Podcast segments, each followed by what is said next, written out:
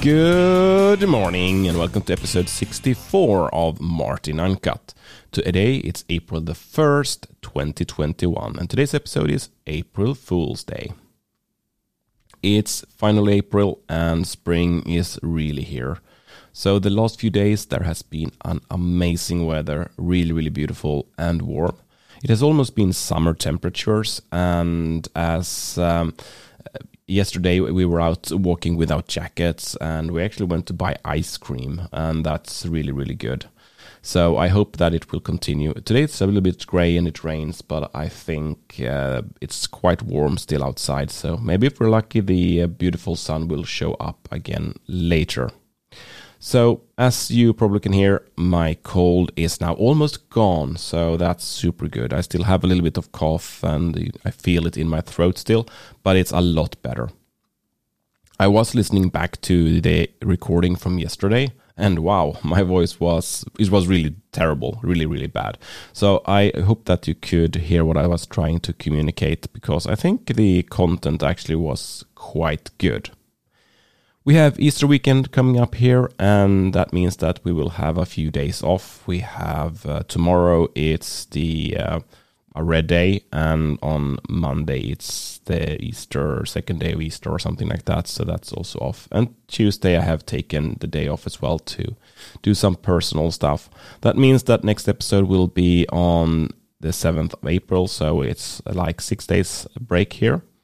Uh, you will uh, very much survive. I'm sure of it. So let's uh, let's take some time to celebrate Easter, or at least be free. I don't know about the rest of the world really, but today we have a custom here in Sweden that we fool people, and we try to do it in good spirit, and uh, it the intention should really be that you you do a little bit of a, uh, something you fool something without really innocent thing and then you build it up so you should build it up gradually so to be more and more crazy until that the person realize that wow oh, it's the 1st of april today and they just got fooled and it can be really really fun but it's hard to do this well I haven't planned to do any April Fool's jokes on anyone uh, myself. I'm just keeping my eye out uh, to not be fooled by anyone else.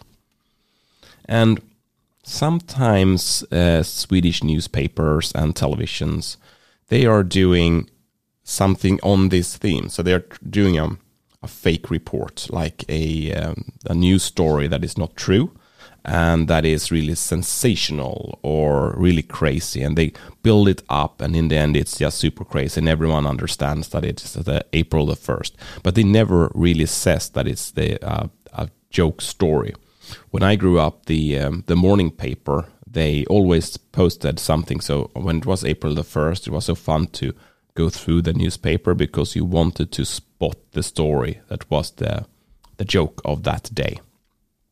I don't know if they still do that, and I definitely think that uh, newspapers and TV should be really careful doing that uh, now because there is so much fake news out, and I mean there is fools stories every day around in in I would say all medias. Uh, social medias as old traditional medias, newspapers and TVs.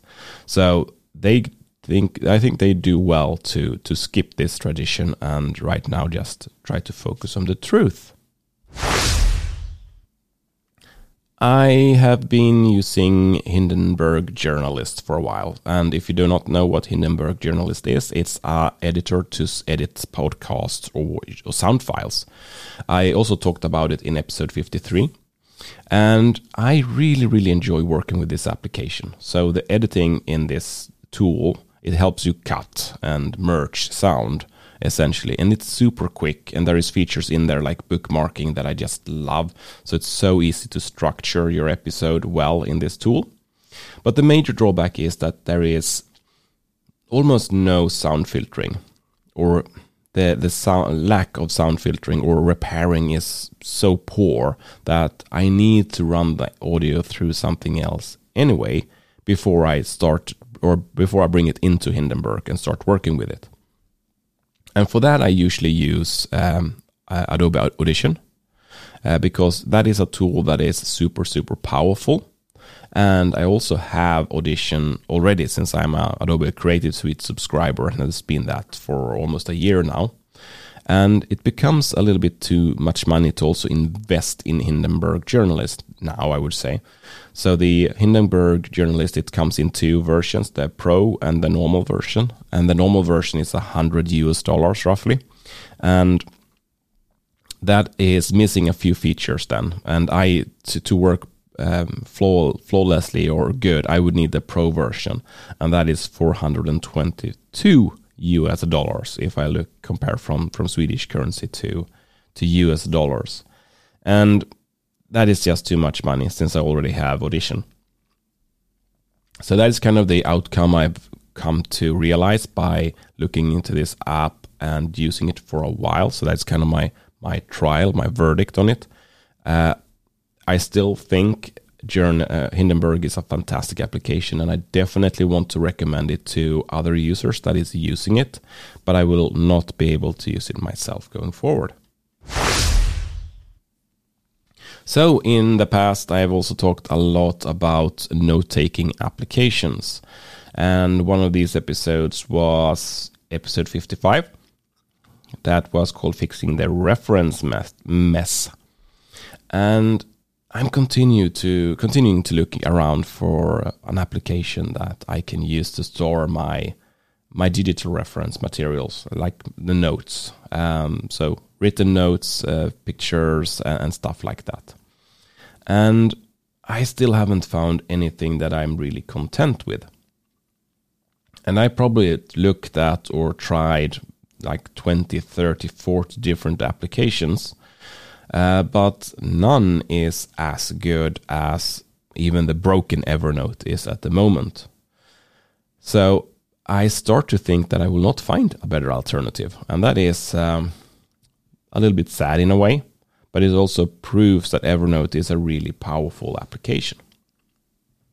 But the good thing I, I see now is that um, more and more often Evernote comes out with bug releases or, or updates to the application before I think it was like maybe few, one or two times a quarter of a, the quarter of the year.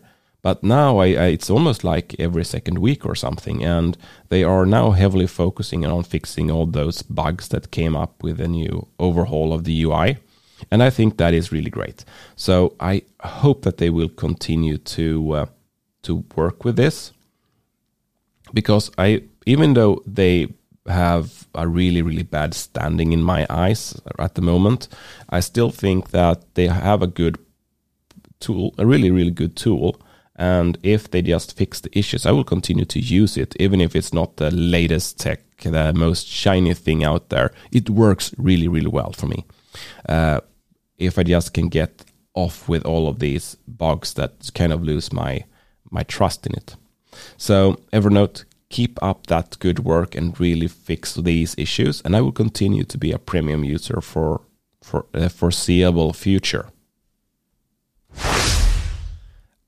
I was also about to talk a little bit about journaling, but I will save that for next week. So now you, it's a little bit of a cliffhanger here, but um, we have looked back in today's episode on some other things that I talked to about in the past. So a little bit of a summary kind of of app, um, episode, but then you can expect on Wednesday to be about journaling, and that will conclude today's episode. I hope you liked it, and if you did, please recommend it to friends, family, and colleagues.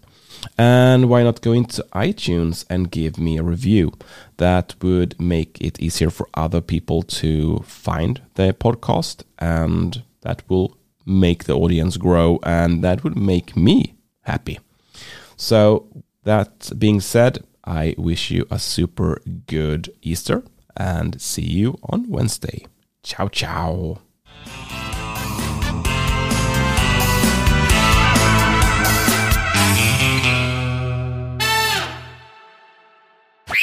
Martin Uncut, your daily technology dose.